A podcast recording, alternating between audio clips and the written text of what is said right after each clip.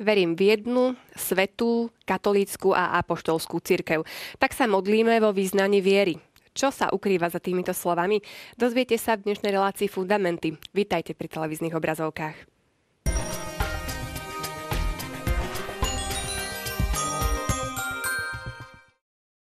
V dnešnej relácii si rozoberieme prvé dve vlastnosti cirkvy a to, že je jedna a sveta. Spoločnosť štúdiu mi budú robiť už vám známi hostia, a to otec Juraj Vitek. Vítajte. Ďakujem A pekný večer želám aj Palinu Strežovi. Vítaj. Ďakujem pekne. Minule sme tiež už hovorili o cirkvi, poďme si teda zrekapitulovať, e, o čom to bolo prostredníctvom súťažných otázok. Prvá otázka, kto je hlavou cirkvi? Svetý Otec, každý miestny biskup alebo Ježiš? Pali? Správna odpoveď je Ježiš, mohol to byť taký chyták, lebo um, hlavou každej partikulárnej cirkvi, alebo ten, ktorý je zverená, je, je biskup a katolíckej cirkvi je Svetý Otec, ale my keď sme rozoberali články katechizmu 792, tam bolo napísané, že Kristus je hlavou svojho tela, cirkvi. Ak cirkev je jeho telo, tak Kristus je jeho hlava. Takže správna odpoveď je C. Druhá otázka, čo sú charizmy?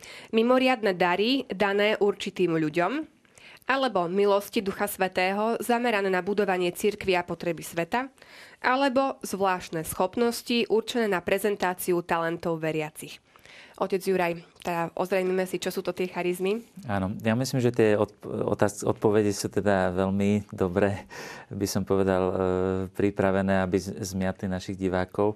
Aj preto, lebo slovo charizma, charizmaticky sa používa aj v bežnej reči. Tu vidíme krásne to, že ako reč církvy má svoj význam a reč e, aj tohto sveta potom e, tie isté slova posúva možno význam trošku ďalej sa hovorí o charizmatickej osobe, že človek, ktorý má charizmu v zmysle, že vie osloviť, vie niečím zaujať.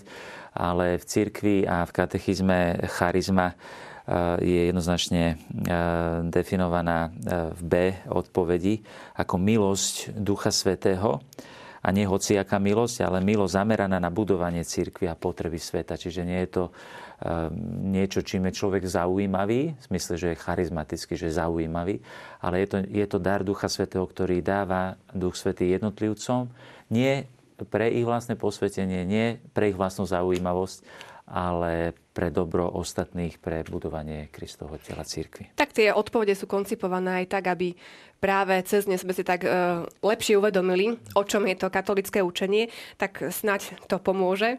Uh, tretia otázka, aký je hlavný zákon Božieho ľudu? Prikázanie lásky, prikázanie oko za oko, zub za zub, alebo desatoro. Pali? Tak hlavný zákon e, Božieho ľudu je prikázanie lásky. Poznáme slova pána Žiža, ktorý povedal, keď sa opýtali, aké je hlavné prikázanie, tak povedal, miluj Boha e, celým srdcom a miluj svojho blížneho ako seba samého. A v tomto je celý zákon aj proroci. Čiže e, aj desatoro, ktoré je veľmi dôležité a nikdy nestratilo na platnosti a bolo zákonom, alebo teda tým obrazom zmluvy e, Boha s Izraelom, nestratil na platnosti, stále je aktuálny, ale zákon lásky hovorí ešte oveľa viac ako len desatoro, pretože desatoro je nejaký, nejaký základný rámec, čiže zákon lásky, ktorý hovorí, že miluj bližného ako seba samého. A Boha nadovšetko. Samozrejme, áno. Takže toľko správne odpovede. Ten, kto takto zodpovedal, ako sme to my vysvetľovali, bol zaradený do žrebovania a správ, výherca so správnymi odpovediami je teraz na televíznej obrazovke. Srdečne blahoželáme. No a my ideme k našej dnešnej téme.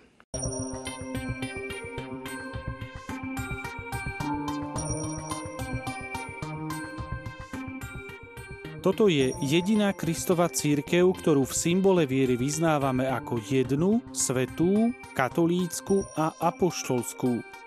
Tieto štyri znaky, navzájom neoddeliteľne spojené, označujú podstatné vlastnosti církvy a jej poslania. Církev ich nemá sama od seba. To Kristus skrze Ducha Svetého dáva svojej církvi. On ju aj povoláva uskutočňovať každú z týchto vlastností.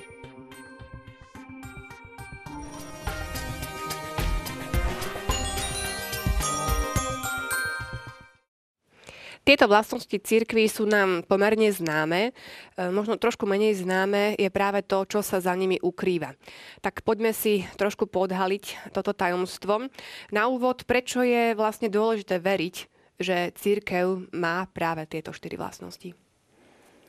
Tak e, v tom článku, ktorý sme čítali, bolo napísané, že označujú podstatné vlastnosti a jej poslanie.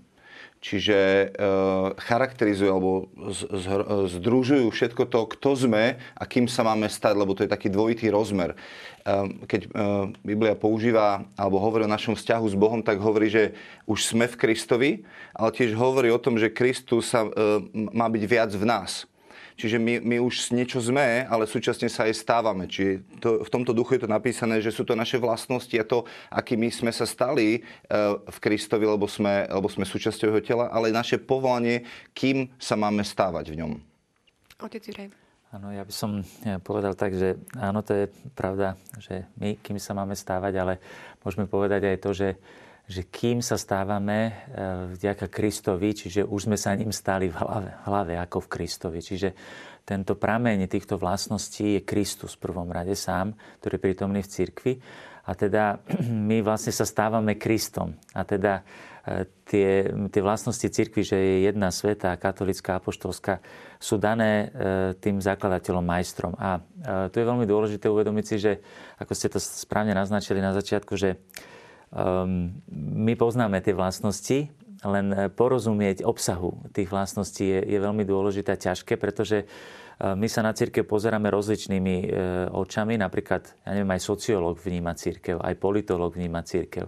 Um, teda aj tými ľudskými očami sme schopní vnímať církev v spoločnosti, ako sa prejavuje v histórii, historik vníma církev, ale tieto podstatné vlastnosti církvy sme schopní objaviť jedine vo viere. Čiže tými očami viery človeka, ktorý uverí v Krista a ktorý ho následuje, tak takýto človek je schopný potom postupne odhaľovať aj, aj ten obsah toho, čo to vlastne znamená, že aká je církev. Poďme si ešte upresniť e, jednu vec a to, že keď berieme fakt, že církev sme my, teda každý jeden veriaci pokrstený človek, čiže tieto vlastnosti sa vzťahujú na človeka, alebo to hovoríme ako o nejakej inštitúcii, že teda tá církev má tieto vlastnosti. Ako to je s týmto prepojené? Jedno aj druhé, pretože ehm, prvý list Petra hovorí, že dajte sa vbudovať ako živé kamene do, do, do, do tej stavby, ktorou je církev. Čiže církev tvoríme my, každý jeden z nás a z toho, aký sme my, tak potom z toho je, je, je, je celá církev.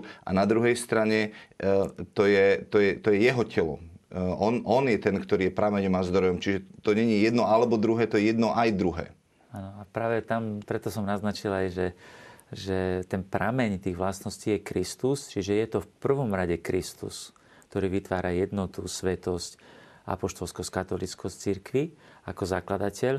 A my, ako členovia církvy, teda toho tajomného Kristovho tela, údy alebo živé kamene, ako povedal aj Pali, tak eh, my sa Ústavične sme povolaní, e, tak by som povedal, že stávať e, členmi a teda e, stávať jedným jednotou, teda vytvárať jednotu. Sme ústavične povolaní stávať sa svetými a teda posvedcovať sa a tak ďalej. Teda naplňať v sebe tieto vlastnosti, ale oni sú garantované cirkvi nie kvôli nám, ale oni sú garantované cirkvi kvôli Kristovi, ktorý je v nej prítomný. Možno by som povedal taký jednoduchý príklad, kde ja to najlepšie chápem. A to je to, že ja sa volám Strežo a moje deti, ktoré sa mne a mojej manželke narodili, sú Strežové. Oni už sú Strežové, pretože dostali život od nás a nič nepotrebujú robiť na to, aby, aby, ne, aby sa stali niekým iným, lebo oni už sú Strežové. Ale byť strežom neznamená iba to, že som sa narodil ako strežo, ale byť strežom znamená súbor hodnôt, vlastností, priorít a všetkého, čo máme my s našou manželkou, mojou manželkou a čo sa snažíme vložiť do našich detí a tomu sa hovorí výchova. Čiže oni sa stávajú strežovcami, aby, aby v jednotlivých situáciách života sa správali, ako, ako, ako si my predstavujeme a ako sa majú stra, správať strežovci, aby oni povedali, aha, tak toto bude, ty budeš určite strežo, lebo takto sa správate, správajú strežovci. Čiže už sme ale súčasne sa aj stávame a v tomto duchu treba, treba to chápať. Poďme teda k tej prvej vlastnosti. Církev je jedna. Máme to chápať matematicky? Um, podľa toho, čo, čo si predstavujeme pod slovom matematicky, asi aj naši diváci, keď nás takto počúvajú, tak eh, prvé, čo im naskočí, je, že veď církvy je veľa. Hej. A teda je jedna, alebo je ich veľa tak eh, v prvom rade eh, tú jednotu církvy, ako som už začal, eh, vlastne všetky aj ostatné vlastnosti musíme vnímať vo vzťahu k zakladateľovi. Církev musí byť jedna, pretože je jeden zakladateľ.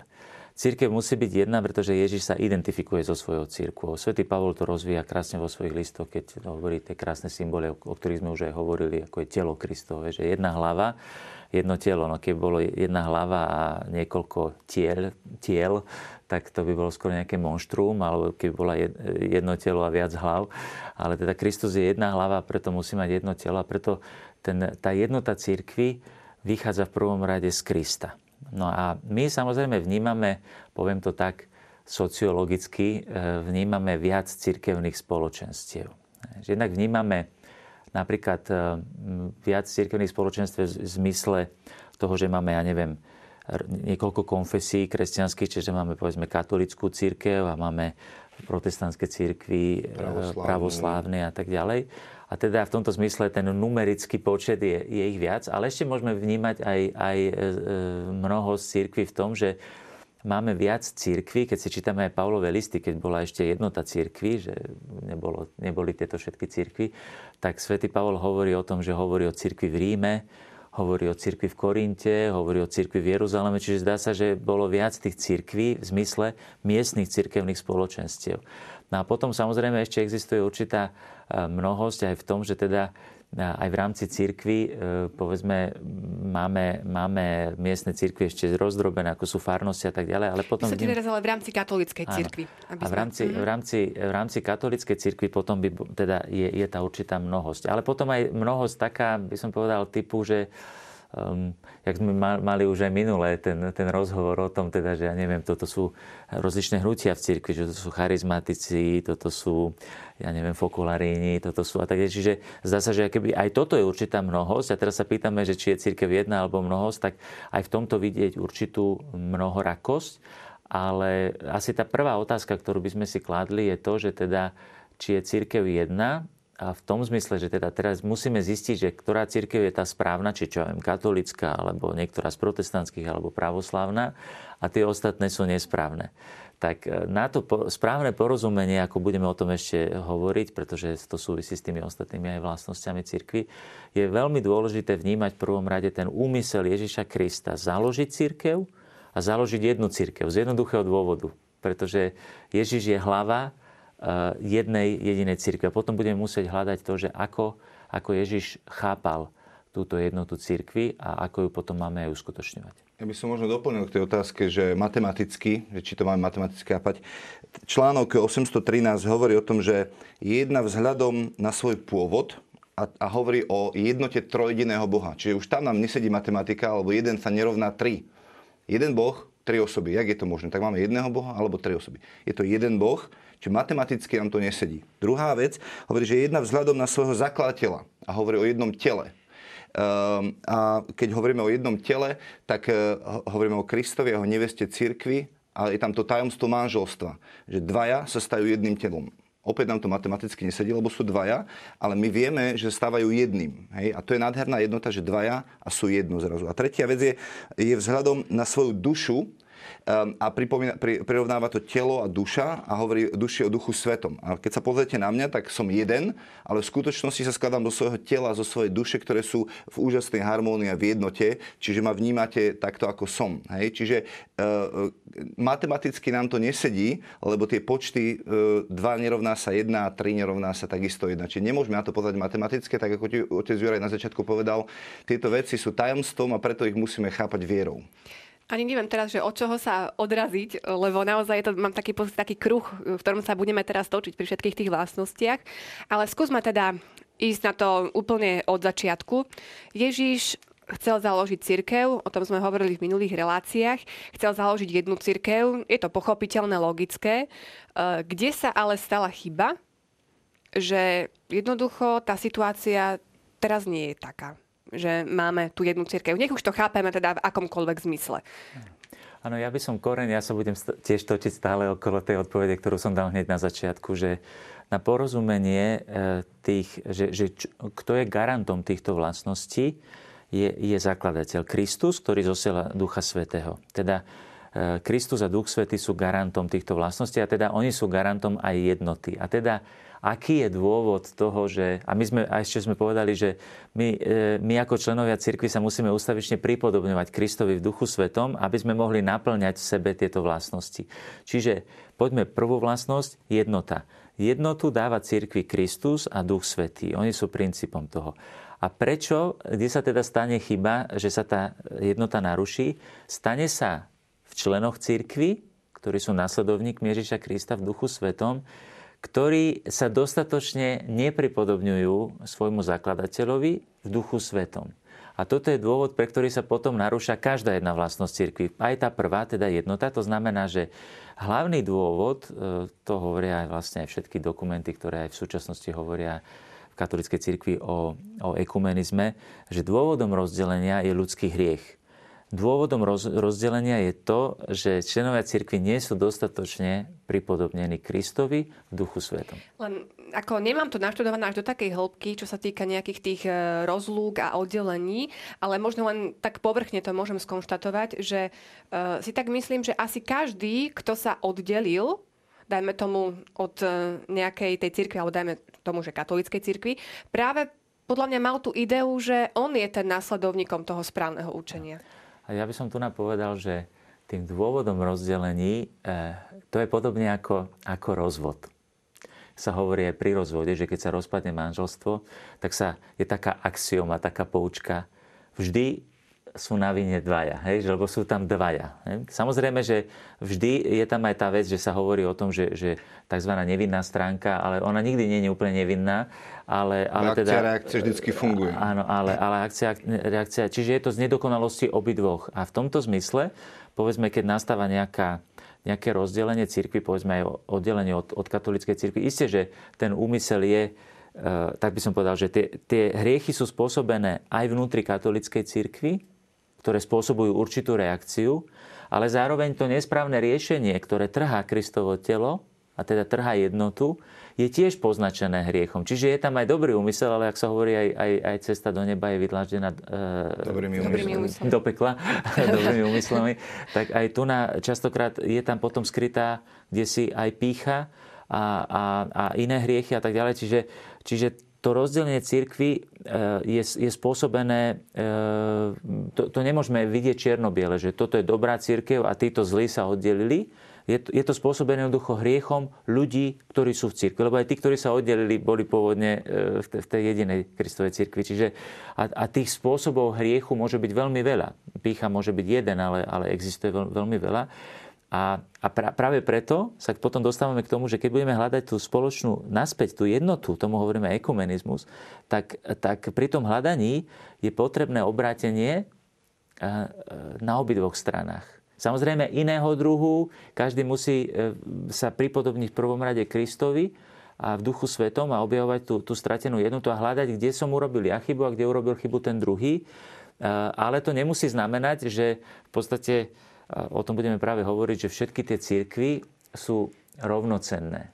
A k tomuto musíme prísť, že, že teda, že či, keď hovoríme o jednej cirkvi, tak sa dostávame vlastne potom k tomu bodu 815 a 816, že aké sú zväzky jednoty, ktoré je treba, uh, treba zachovať, aby bola práva církev. A že či dnes, uh, lebo povedzme, Myslím, že je veľký rozdiel, eh, ja som to vysvetloval nedávno aj v, tele, teda v relácii v kontexte, eh, sú, súvise teda s, s Eucharistiou a ekumenizmom, že protestantské církvy vnímajú napríklad ekumenizmus trošku ináč ako my, katolíci, pretože v ekleziológii, v chápaní církvy, eh, v protestantskej teológii je častokrát vnímané to, že mnohé protestantské církvy si nenárokujú na to, že oni sú tá práva církev. Vnímajú to, že v tej veľkej, že to je bohatosť, bohatosť, by som povedal, že roz, rozmanitosti. A teda v každej tej cirkvi je nejaká časť tej Kristovej pravdy a teda my musíme hľadať tú jednotu. My katolíci to takto ale nevnímame, lebo my veríme, že existuje jedna církev, ktorá nesie plnosť prostriedkov spásy, nesie Krista celého v tom so všetkými prostriedkami, ktoré on zanechal svojej cirkvi. To však neznamená, že všetci jej členovia, povedzme členovia katolíckej cirkvi, ju e, naplno túto, túto plnosť aj objavujú. Hm. Ale že nesie plnosť tých prostriedkov spásy a tu je v tom bode 815 aj naznačené, že ktoré sú to tie zväzky jednoty. Poprvé, vyznávanie jedinej viery prijatej od apoštolov. Čiže plnosť tej, tej pravdy a teda neporušenú náuku Kristovu e, nesie, nesie katolická církev. Ďalej, spoločné slávenie Božieho kultu, predovšetkým sviatosti, teda to je plnosť tých prostriedkov spásy, posvedcovania, ktoré Kristus odozdal cirkvi, ktoré zachováva. A potom apoštolské nástupníctvo prostredníctvom sviatosti posvetného stavu, ktoré udržiava bratskú svornosť Božej rodiny, ktorý, ktorá sa vlastne tá v apoštolskej postupnosti odovzdáva, teda vkladaním rúk. Teda e, to je tá, by som povedal, že to pomazanie Duchom Svetým, ktorý, ktoré si zachovala katolická cirkev. Toto sú tie zväzky jednoty. No samozrejme, že tie zväzky jednoty môžu byť viac alebo menej porušené. Ale oni môžu byť porušené materiálne, aby som to tak teologicky povedal. To znamená, že keď ja e, popriem, povedzme, nejakú pravdu viery, tak upadám do, do herezy, teda do blúdu a teda oddelujem sa od, od, od pravej viery a teda tým pádom e, narúšam jednotu církvy. Druhá vec je, že môžem poprieť niektorú sviatosť, e, a, a vtedy e, vlastne upadám, ešte sa to sa spomína v bode 817, je tam apostáza, schizma a teda, teda narúšam, narúšam tie zväzky jednoty, povedzme tú, tú jednotu s, s biskupmi alebo s, s rímským pápežom a tak ďalej, s nástupcom svätého Petra a vtedy sa naruší tá jednota. A ona sa môže viac alebo menej narušiť. Samozrejme niekedy vinou členov, e, ktorí zostávajú v katolíckej cirkvi, lebo majú tam iné hriechy, pohoršenia a tak ďalej, ktoré môžu spôsobiť teda toto.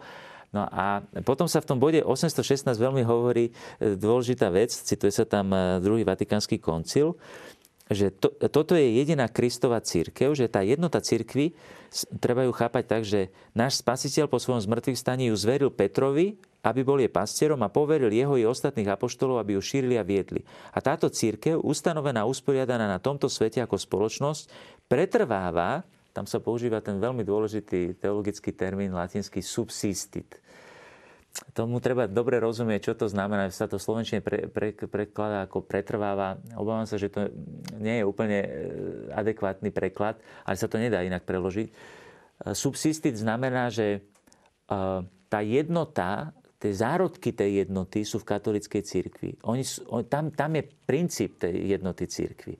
Ale e, hneď vysvetlím, že čo to znamená. Že v katolickej cirkvi, ktorú spravuje Petrov nástupca a biskupy v spoločenstve s ním. Tým sa ale nechce povedať, že by sme to mali matematicky, numericky brať tak, že je jedna, teda katolická cirkev, a tie ostatné sú všetky úplne pomilené a v pre nich platí jedna zásada, staňte sa katolíkmi a budete v jednej, v jednej církvi. Církev to takto, ani katolická církev to takto nechápe. Ona verí, že tá plnosť tých prostriedkov spásy je v katolickej církvi a tie ostatné církvy, ktoré sa oddelili, vo veľkej miere je tam aj vina ľudí, ktorí spôsobili, že sa roztrhla tá, tá, tá jednota církvy, ale tí, ktorí sú postáročia, povedzme, členmi tej, tej církvy, tak oni, oni, by som povedal, majú... Neznamená, že keď, povedzme, sa poprie niektorý zo zväzkov jednoty, že sa poprú všetky Čiže ona má niektoré prvky jednoty církvy a teda e, to ekumenizmus veľmi zdôrazňuje, že e, e, v každej církvi nachádzame aj autentické prvky pravej viery. Hoci sú tam aj veci, ktoré my katolíci považujeme, povedzme teda, že, že, že, sú, povedzme, že, že je to neúplne práva viera, že, že, alebo niektoré sviatosti sa zanedbali a tak ďalej. Ale my sa sústredíme na tie prvky jednoty, ktoré sú tam. Napríklad protestantské cirkvy majú lásku k Svetému písmu, Božiemu slovu, tak ako aj my katolíci. Majú spoločenstvo, majú modlitbu. sa ešte dostaneme, kde to budeme tak e, bližšie špecifikovať. Ja, ja by som uh, vlastne uh, sa v tom, v tom začiatku sme hovorili, že, a tam katechizmus to hovorí, že, že, že to, čo prináša rozdelenie, je, je hriech a ťarcha jeho následkov a to ohrozujú dar jednoty. A uh, tak ako ti hovoril, že, že, že, že častokrát je to konflikt na obidvoch stranách. A, a tá cesta k uzdraveniu, je, povedzme si na konkrétnom príklade napríklad Martina Lutera. Martin Luther bol katolický kňaz, ktorý um, žil svoje kňastvo, ale nepáčili sa mu spôsob, ako niektorí kazatelia začali rozprávať o odpustkoch a, a, a vlastne on to nazýval kupčenie a tak ďalej a videl v tom, a on videl stále v pápežovi a v, biskupov, biskupovi, po ktorého patril, že, že, že oni to dokážu zmeniť, že, že počúvajte ich, oni sú tí praví.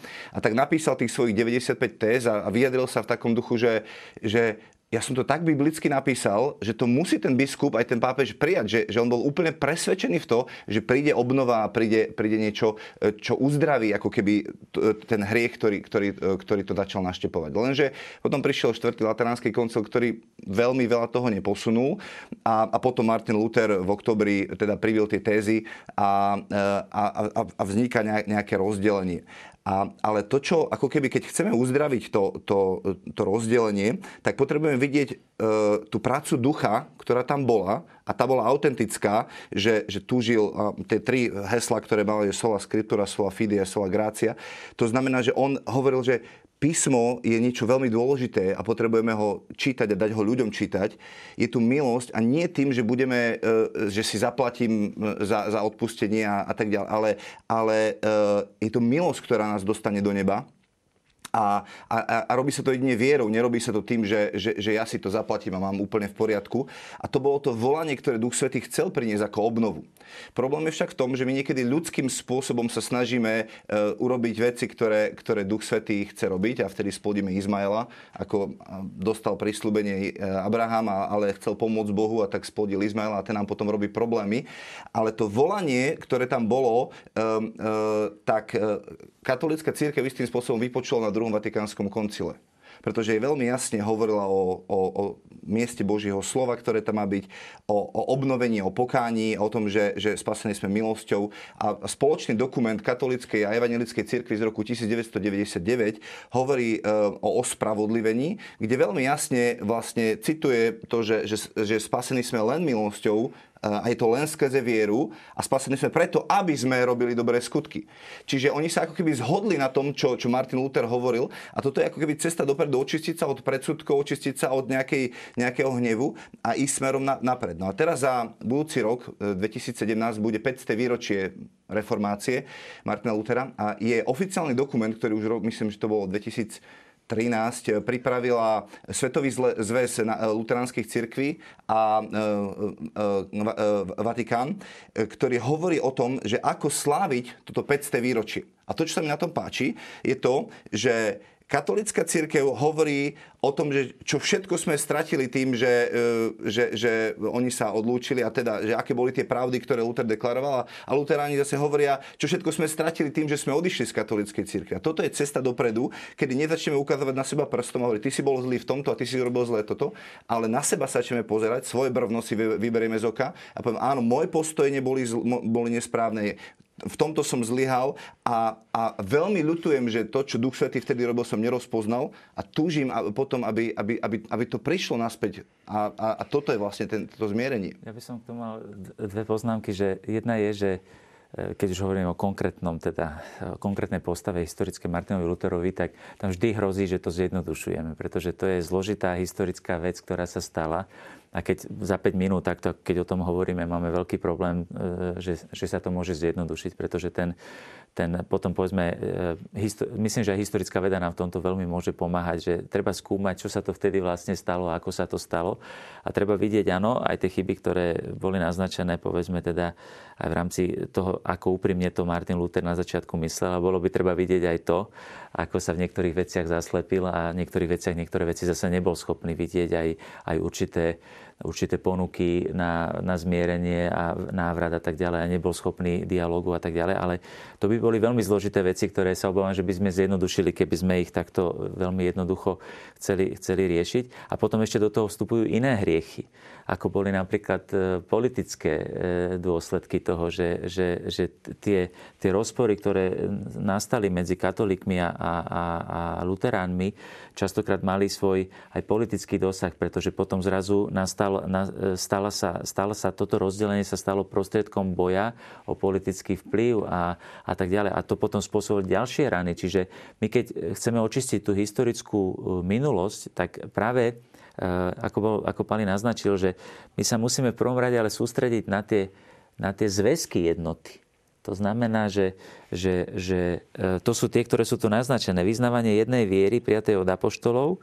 Teda vysvetlíme si e, bez predsudkov, čo to vlastne vy veríte a čo veríme my. Počúvajme sa navzájom, lebo častokrát v mnohých veciach, ako aj ten dokument, ktorý hovoril o spravodlivení napríklad, tak e, sme sa, sme sa zhodli, sme zistili, však vlastne hovoríme to, to isté. Istom, možno inými slovami. Ale, ale, a to chcem zdôrazniť, ale ten istý dokument hovorí, ale v týchto veciach jasne vidíme, e, že, že v tom istom učení je jeden aspekt, v ktorom učíme to isté, ale je druhý aspekt, v ktorom očividne učíme dve odlišné veci. Hej. A na to nesmieme tiež pri ekumenizme zabúdať, že, že omyl neprestáva byť omylom, aj keď príde do mody. Čiže e, v tomto zmysle je, je potrebné ustavične v tom, v, tom, e, v tom hľadaní tej jednoty tú poctivosť, lebo, lebo Kristus je pravda je pravda. A keď, keď v niektorých veciach hovoríme odlišne, tak musíme povedať, že hľadajme, aké je Kristovo učenie. Myslím, že teda to nie je problém s tým, že teda by sme mali, a iné církvy by mali problém s tým, že či je Kristus pravda alebo nie je pravda. Na tom sa zhodneme áno, ako ste povedali, na tom treba stavať. Ale uh, aj k tomu ekumenizmu, ako je to veľmi široká téma a myslím, že ako tri relácie by nám bolo málo. Ja sa ešte ale trošku vrátim, možno tak uh, podrypnem teraz. Uh, áno, čítame katechizmus katolíckej cirkvi, je logické a pochopiteľné, že tu bude stanovené, že teda, um, ako ste spomínali, že je tá jednota, ale respektíve plnosť prostriedkov spásy, to by sme si inak mohli naznačiť, čo to je. Mm-hmm. Uh, je teda v katolíckej cirkvi, však ako nebudú písať, že je to v nejakej inej cirkvi. Len stále sa tak točím okolo jednej takej myšlienky, že či naozaj je to o tom, že ostatní sa oddelili, nie je to možno o tom, že katolická církev odbočila? Tak to sa ortodoxi na nás pozerajú. Že oni neprijali, neprijali uh, koncily po, po tom oddelení po 1054 a oni o nás hovoria, že to my sme uh, ovplyvnení západnou kultúrou a oni sú tá správna církev. A toto je podľa mňa ten vírus rozdelenia, ktorý, ktorý neustále tu je a to je to, že ty si bol neverný a tak s tebou Boh skončil a tak som tu ja pretože mne Boh dal milosť. Lebo každá z tých cirkví, ktorá tu je, objavila nejakú novú vec, ktorá napríklad bola v katolíckej cirkvi, ale sme ju nepoužívali, bola niekde zaspatá, alebo sme nevenovali pozornosť. A oni ju objavili a vtedy povedali, tak s tebou Boh skončil a už som tu ja. Hej? A, a toto je vždycky ten, ten, ten, tá, tá pícha, o ktorej otec hovoril, ktorá tu je neustále niekde v nás, že, že ja som ten lepší. A to je tá mentalita toho, že, že, že, že, že, že ty už jednoducho nemáš priestor. A, a, a tu by sme mohli ísť úplne ďalej, ešte späť, ešte pred rozdelenie medzi východnou a západnou církou, lebo si myslím, že toto rozdelenie sa týka napríklad aj, aj um, postojov, ktoré, ktoré sme mali voči Izraelu. Že s vami už Boh skončil, sami už nič nemá a už sme tu my, hej, ako církev, čo je tiež uh, ten, istý, ten, istý, ten istý koreň hriechu. A nie je paradox práve to, že o čo väčšia snaha o jednotu, tým prináša ako keby viac ešte možno taký ten svár do toho, že si človek ako keby uvedomí, respektíve tí predstavitelia tých cirkví, že ako veď my máme toto, toto je naše a ako to tí ostatní ako majú nejaký blúd tam. Že či v konečnom dôsledku ako to konštatovanie, že aj tak sme všetci jedna církev, veď máme jedného zakladateľa, uh, nie je tým najsprávnejším riešením. Ako neponúkam tu najsprávnejšie riešenie, ja je to som, čisto ja, v ja by som, rovne ja by som úvah. zacitoval jeden výrok eh, pápeža blahoslaveného Pavla VI ktorý konec koncov je jeden z najväčších promotorov e, znovu objavenia veľkej jednoty, povedzme, aj s pravoslavnými, ale aj s inými cirkvami. E, on bol ten, ktorý sa objal e, s patriarchom Konštantinopolským po tisíc rokoch a zrušili, zrušili vlastne exkomunikácie a teda kliatby navzájom. A Pavol VI povedal takú veľmi múdru vec o dialogu, že dialog neznesie povrchnosť. Ja sa obávam, že um, práve určitá povrchnosť kresťanov všetkých denominácií spôsobuje e, to rozdelenie a istý, aj určitú povrchnosť v hľadaní jednoty, pretože e, keď sa začalo veľa hovoriť o ekumenizme a o hľadaní jednoty, tak boli dva spôsoby. Jeden bol taký, ktorý sa veľmi sústredil na to, že to moje, hej, to moje a ty to musíš uznať to je, takým spôsobom sa nedá viesť dialog, že ty, ty ma len mňa počúvaj. Prichádzam a, do dialogu s tým, že jasne, tak hovor si, čo, hovor čo chceš, len ja, ale ja som pravdivý. Áno, áno ty, ty sa milíš vo všetkom. Druhý extrém ale je určitá povrchná, povrchný pohľad na ekumenizmus, veď e, nesústreďme sa na, na nejaké diskusie teologické alebo čo, majme sa len radi. Mhm. Majme sa len radi a však v podstate je to jedno, aké sme církvi. To je veľmi povrchné. Lebo keď by to bolo jedno, tak potom vyhlasujem, že je jedno, ako verím v Krista, e, je jedno, čo Ježiš učil, že či učil to tak, alebo učil to onak, lebo každý vysvetľuje to, čo Ježiš učil e, vlastne e, trošku aj inak, preto v tom sa odlišujeme. A teda hľadať to, že ako to Ježiš, to by som povedal, že bolo by to, znamenalo by takýto ekumenizmus povrchný, zrieknúť sa Krista a toho, že sa mu máme pripodobniť. Ako, no je dôležité, ako sa mu pripodobňujeme, však len sa akože obíme a majme sa radi. Ale tá najťažšia cesta a autentická cesta je to, čo aj kardinál Kasper napríklad nazval, mne sa to veľmi páči ten výraz, že ekumenizmus svetosti. Tomu prídeme potom k tým ostatným známkam práve, práve e, církvy a teda vlastnostiam církvy, e, ktoré to osvecujú, že ako nájsť tú jednotu, je práve to, že ísť do hĺbky. Ísť do hĺbky, ako nebáť sa vidieť, s radosťou sa zbaviť predsudkov a, a vidieť všetko hodnotné, čo je v inej církvi a stešiť sa z toho a oceniť to, ale na druhej strane mať odvahu, mať odvahu, a to je tá ťažká cesta, mať odvahu hľadať tú pravdu. Povedzme, že keď hovoríme o pravoslavnej cirkvi, teraz sa stretol patriarcha Kýril Moskovský s pápežom Františkom, to sú historické veci, ktoré sa teraz dejú. A veľmi, veľmi krásne je to aj na tomto vidieť, že ako sa katolická církev na jednej strane posunula, pretože pápež František otvorene odmietol tiež tzv. prozelitizmus, lebo oni, oni to berú napríklad to, že katolická církev sa snaží pôsobiť v Rusku, tak oni to berú ako prozelitizmus, že my v ich teritóriu vnímame lovíme. ich ako sesterskú a lovíme tam ich veriaci. Ale církev na druhej strane, čiže ona, ona vidí to, že sa otvára, by som povedal, také forme ekumenizmu, ktorú naznačil už aj Jan Pavol II, a už aj Pavol VI, ale najmä Jan Pavol II v tej encyklike Unum Sint, že my to musíme vedieť veľmi hlboko. To neznamená, že teraz pravoslávny uh, nájde plnosť cirkvy tak, že sa stane katolíkom, že formálne prestúpi do katolíckej cirkvy. Jan Pavel II pochopil, že my musíme oceniť všetko, čo je autentické a čo sa aj autenticky rozvíja v dejinách tej cirkvi, povedzme pravoslávnej, alebo aj luteránskej, a, alebo iných denomináciách protestantských. Lebo to, čo je autentické, a keď sa to aj rozvíja, tak to, má, to je určitá kultúra, to je určité duchovné bohatstvo, ktoré my musíme oceniť. A teda my e, nesmieme vnímať hľadanie jednoty tak, že vy teraz formálne E, sa stanete katolík, prestúpite a opustíte hentú církev. S týmto majú mnohí veľký problém, pretože je to vidieť aj na niektorých konvertitoch, ktorí toto aj urobili, e, že oni zrazu zistia, že e, bolo to vidieť napríklad na kardinálovi Newmanovi, ktorý, ktorý tiež sa stal z anglikánskej cirkvi sa stal katolikom, tak on jednoducho vnímal, že je ochudobnený o všetko to, čo on prežil celé roky v anglikánskej cirkvi. I keď videl, pravda, e, túžba popravde ho viedla k tomu, že jednoducho, keď chcem byť verný Kristovi a, a pravde, musím, musím uznať rímskeho pápeža ako, ako, ako viditeľné puto jednoty, ale zároveň videl, že je ochudobnený. A napríklad v pravoslavnej cirke by som to, prepačte, že sa trošku to rozvíjam, ale možno, že na také porozumenie je to veľmi dôležité. V Rusku bol jeden, jeden kňaz, teológ, ktorý sa volá Vladimír Salavjov, ktorý e, porozumel tomu tak, že on túžil po jednote s katolickou církvou a bol presvedčený, že môže zostať pravoslávnym a aj tak byť katolíkom.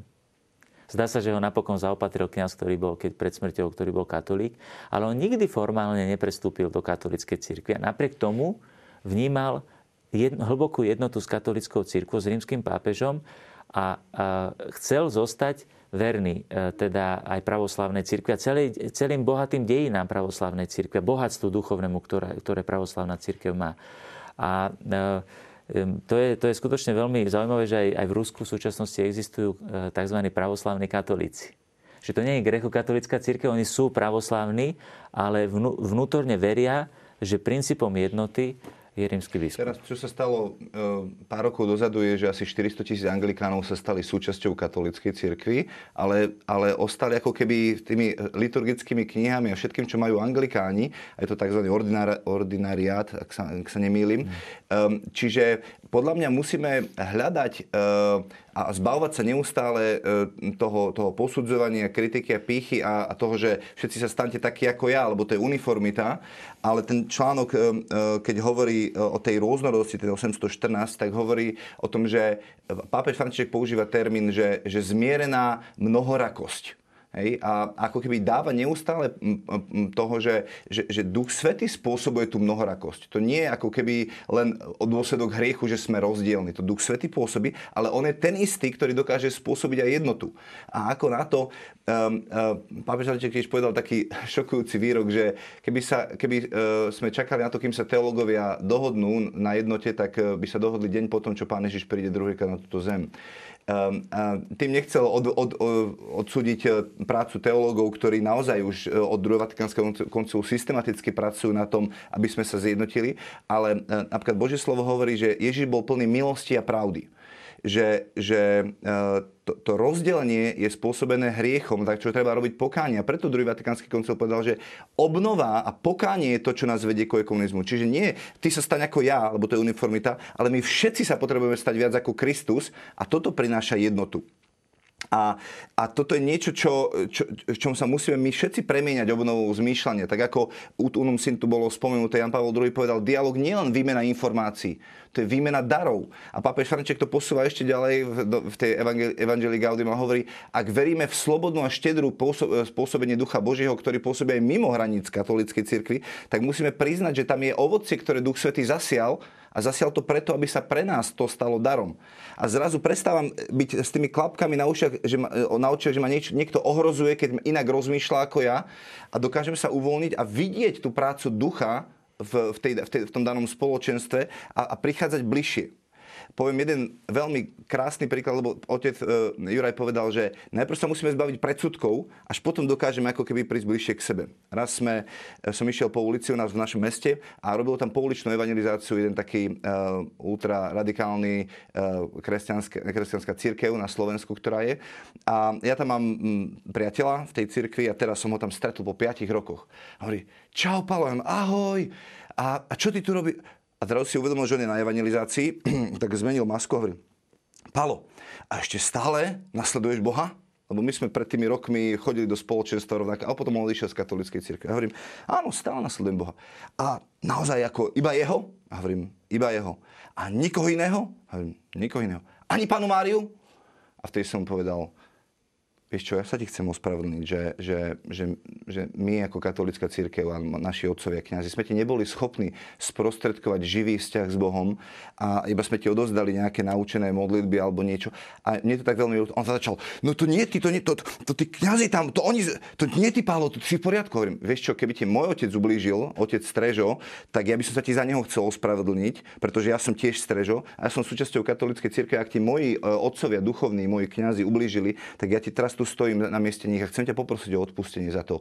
A, a mne to tak veľmi ľúto, že si to potom našiel niekde inde a, a nás vidíš teraz ako nepriateľ. A on úplne, on nevedel, čo má robiť, ja som ho zrazu odzbrojil, on bol pripravený na dobrú prestrelku teologickú a ja som zložil zbranie, urobil som pokania, prišiel som bližšie a on úplne až ustúpal, lebo nevedel, ako má reagovať.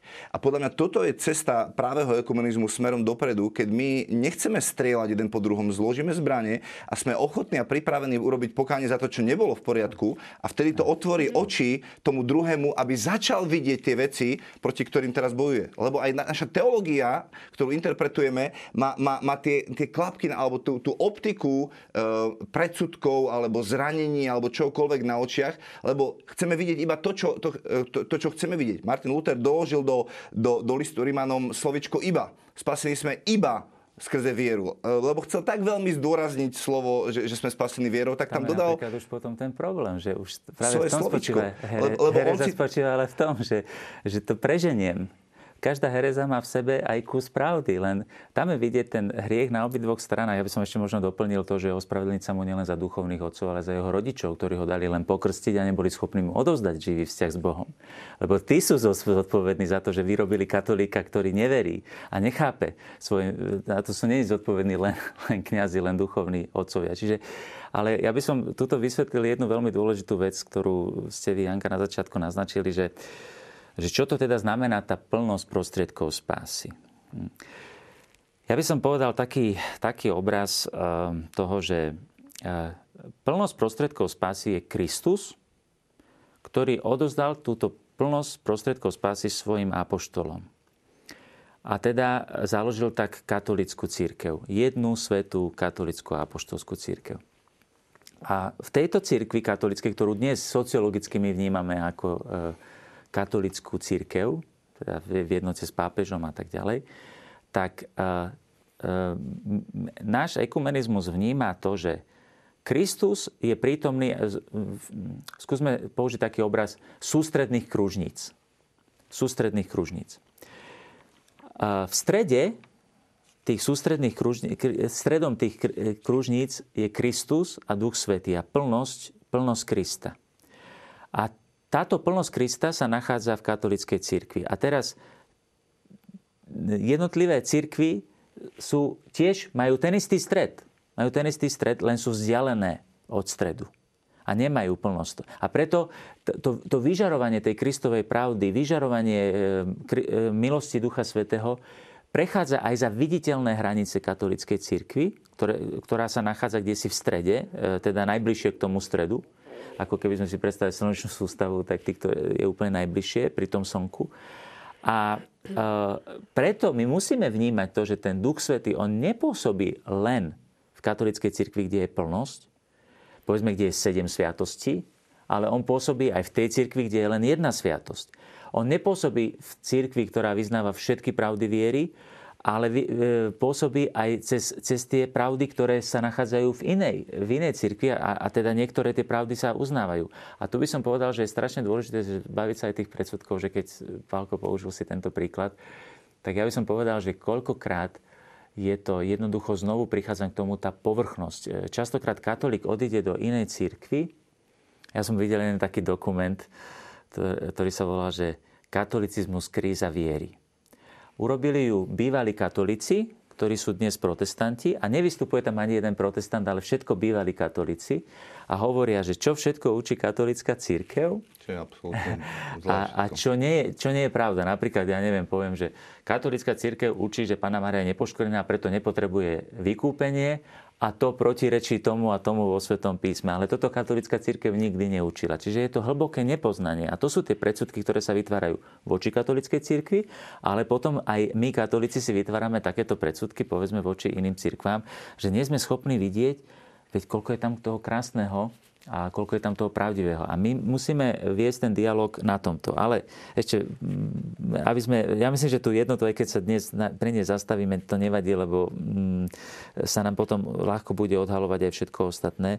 E, bod 821 hovorí, e, keď si hovoril o tom teologickom, e, teda teologickom takom dialogu, že určite nestačí, tak v, roku, v bode 821 sú zhrnuté všetky prejavy toho, ako sa má robiť pravý ekumenizmus podľa dokumentu druhého Vatikánskeho koncilu Unitatis Redintegratio. A tam v tom bode 821 sa ho, hovorí, že toto sú aspekty hľadania jednoty. Ústavičná obnova cirkvi vo väčšej vernosti svojmu povolaniu. To znamená, musím, keď chcem budovať jednotu s ostatnými cirkvami, musím zistiť, kto som Musím poznať svoju tradíciu.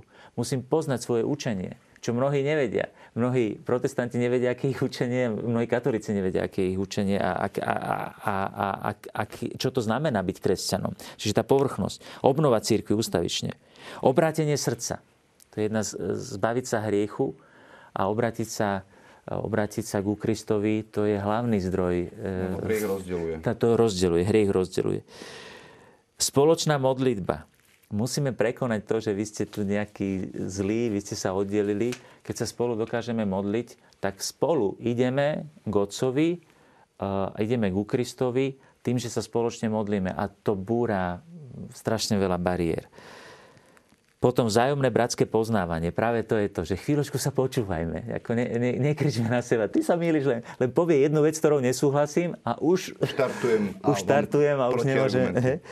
A teraz, ekumenická formácia veriacich a najmä kňazov. Čiže my sa musíme v tomto vychovávať ustavične, lebo je veľa neekumenických katolíkov, je veľa neekumenických protestantov, je veľa neekumenických e, pravoslávnych a tak ďalej.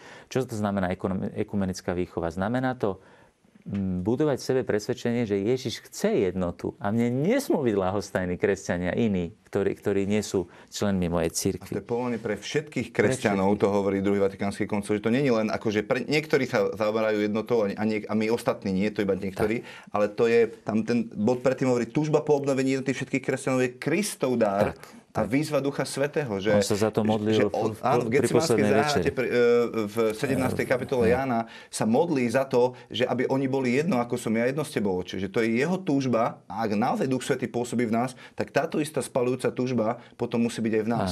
A, a potom ďalší bod hovorí dialog medzi teológmi a stretnutia kresťanov rôznych cirkví a spoločenství. Lebo práve v dialogu teologickom sa môže jednak vyjasniť, že v niektorých veciach si myslíme, že učíme iné a zistíme, že učíme to isté ale zároveň tam môžeme aj byť vyzvaní k obráteniu, že sú niektoré prejavy, dobre, pra, povedzme pravoslávni povedia, my sme tá pravá církev, katolíci povedia, my sme tá pravá církev, ale poďme hľadať prvky jednoty, poďme hľadať, čo je garantom jednoty církvy. Hej? Poďme, poďme rozobrať ten prímad Ježiša Christ, e, prímad Petra, ktorý chcel Ježiš Kristus. Čo to znamená ten prímad Petra? A ako ho môžeme uskutočňovať? Čiže poďme aj tú teologickú pravdu, nebojme sa jej, pretože to je teologická, to nie je špekulovanie akademické, teologický dialog. Teologický dialog znamená hľadať pravdu, ktorú chcel Kristus. To znamená, znamená spoznávať Krista ako pravdu a lepšie ho spoznávať a hľadať, kde sme sa pomýlili. E, a potom e, posledný bod je, je spolupráca medzi kresťanmi v rozličných oblastiach služby ľuďom. A to je práve to, že e, to je ekumenizmus lásky, ktorý znamená, že, že ten istý duch Kristov, ktorý pôsobí v, v jednej cirkvi, v druhej cirkvi, v tretej cirkvi, môžeme vydávať svedectvo tomuto svetu o tom, že v nás pôsobí jeden, jeden, jeden duch a jeden Kristus. A máme a to, tie isté hodnoty napríklad, isté hodnoty. hej, že, že keď bolo referendum za život, alebo tak, tak aj evanielici a iné cirkvy sa do toho pripojili, pretože my všetci sme za život. My v Dolnom Kubíne napríklad, e, keď robíme Deň rodiny, tak to robíme spolu s evanielikmi. E, keď e, robíme kajúcnu triznu, sme robili takisto, sme to robili spolu s evanielikmi. Čiže hľadať ten prienik a spoluprácu, kde sa utvrdzujeme v tom, že ty nie si až taký divný, ako som si myslel, to moje predsudky, to, čo som celý život počúval o tebe, tak ja to dávam preč, lebo ty si normálny z mesa a kosti a môžem ku tebe prísť. A ten, e, keď pán Ježiš, sme spomenuli tu Jan 17. kapitolu, tak tam hovorí, že, že slávu, ktorú si dal mne, ja som dal im, aby boli jedno. No čo je to Božou slávou? No to je Duch Svetý. Čiže ja prvom rade potrebujem rozpoznať, že v tomto bratovi pôsobí Duch Svetý, a kto som ja, aby som ho teraz začal súdiť, že ja som lepší ako ty, lebo v úcte pokladáte jedných druhých za hodnejších od seba. Lebo sa môže stať, že máme rovnakú teológiu a môže byť také rozdielne medzi nami, že až.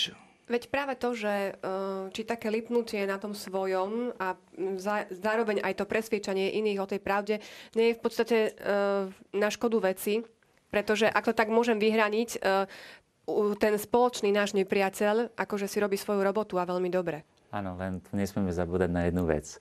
My v podstate v dnešnej, všimnite si, že my v dnešnej dobe nemáme problém ani s jedným bodom, čo som teraz hovoril, len s jedným. Teologický de- dialog. Z jednoduchého dôvodu. Pretože žijeme dobu relativizmu. My žijeme zranenú dobu. Pápež František v tej novej knihe o milosrdenstve hovorí, že, hovorí, že naša doba je veľmi zranená. A hneď ako prvé a najväčšie zranenie, ktoré hovorí, že si nesieme všetci, je zranenie relativizmu že pravda nie je dôležitá. Pravda rozdeľuje. A pán Ježiš, toto nie je Ježišovo učenie. Ježiš hovorí, pravda vás vyslobodí.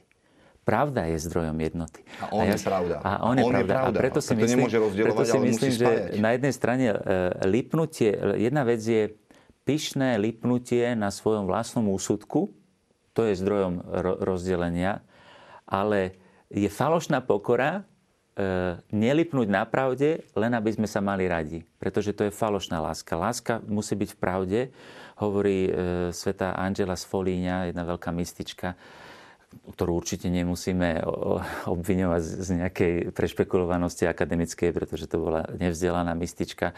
Ona hovorí, že, že kto verí v pravde, horí v ohni. To znamená, že láska môže horieť v srdci jedine u toho, kto verí v pravde.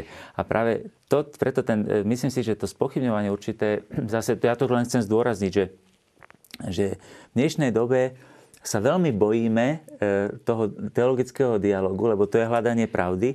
A myslím si, že to je jeden z dôsledkov tej zranenej našej duše, ktorá e, upadla do relativizmu. Len tu sme už aj povedali, že teda pravda je Kristus. A to veria všetci tak potom kde je problém? V hriechu. Ako... Preto sme to povedali, že to je v hriechu, lebo druhý Vatikánsky koncil povedal to, čo sme povedali, že nie všetci sa stanete ako ja, ale my všetci sa musíme stať viac ako Kristus. A čím viac sa staneme ako Kristus, tým viac budeme planetu, planetárnu sústavu, čím bližšie budem ku Slnku, tým bližšie budeme jeden s druhým. Ale keď všetci si myslia, že to, ako žijú oni, respektíve aké majú učenie, je presne to, čo ale, ho šíril ne, Kristus. Ne, teraz nehovoríme o, len o, o, o doktrinálnych veciach, že, že ja teraz mám tú pravdu, ale my hovoríme o pravde ako o osobe, čiže ja musím prísť bližšie ku Kristovi. Preto tam je napísané, že obrátenie sa srdca je jeden z prvých a základných dôležitých vecí, že potrebujeme sa zdať svojej pýchy, predsudkov. Však keď Pavol karha Korint, tak hovorí, toľko svárov, hádok a vec, či nie ste telesní, zapredaní hriechu, že, že prečo je medzi vami toľko svár? A, a, a, a to už je hamba, že sa chcete súdiť pred, pred, pred sudcom, nie že by ste radšej škodu trpeli. A on im ukazuje, že, že, že, že, že zdrojom hádok je vždy ich telesnosť, ich, ich pícha, ich povýšeneckosť, pretože keď dokážeme prísť bližšie ku Kristovi, vtedy lepšie vidím brata v, v, skrze Krista ho lepšie môžem vidieť. Ja ho nemôžem vidieť bez Krista.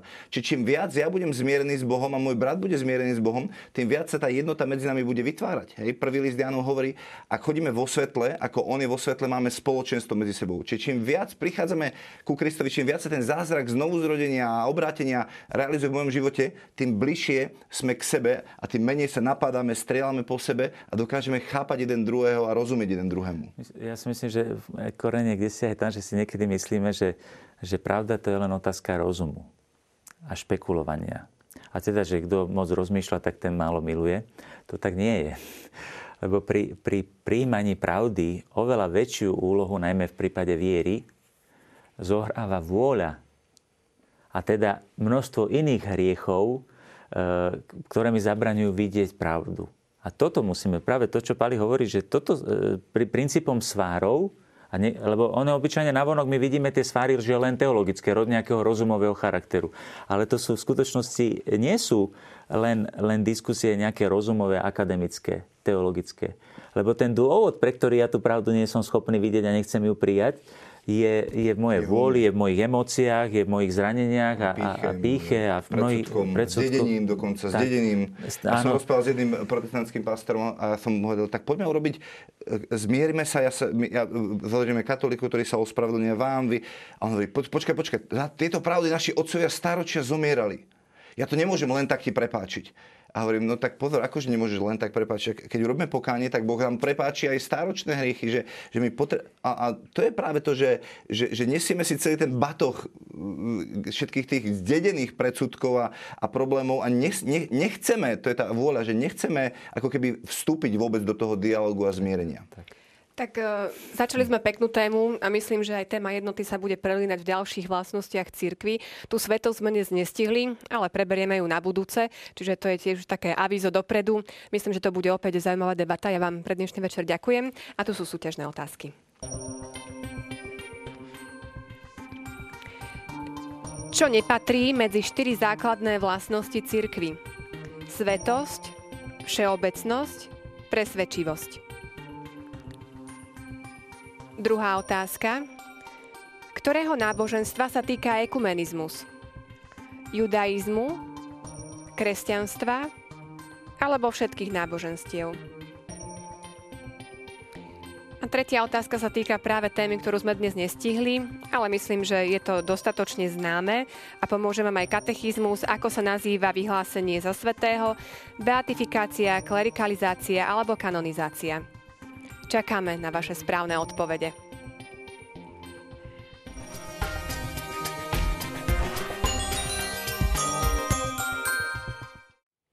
Verím, že vás naša dnešná debata zaujala, že ste sa dozvedeli aj veľa nového. A veľa nového sa dozviete aj na budúce, už o dva týždne. Teším sa na vás. Dovidenia.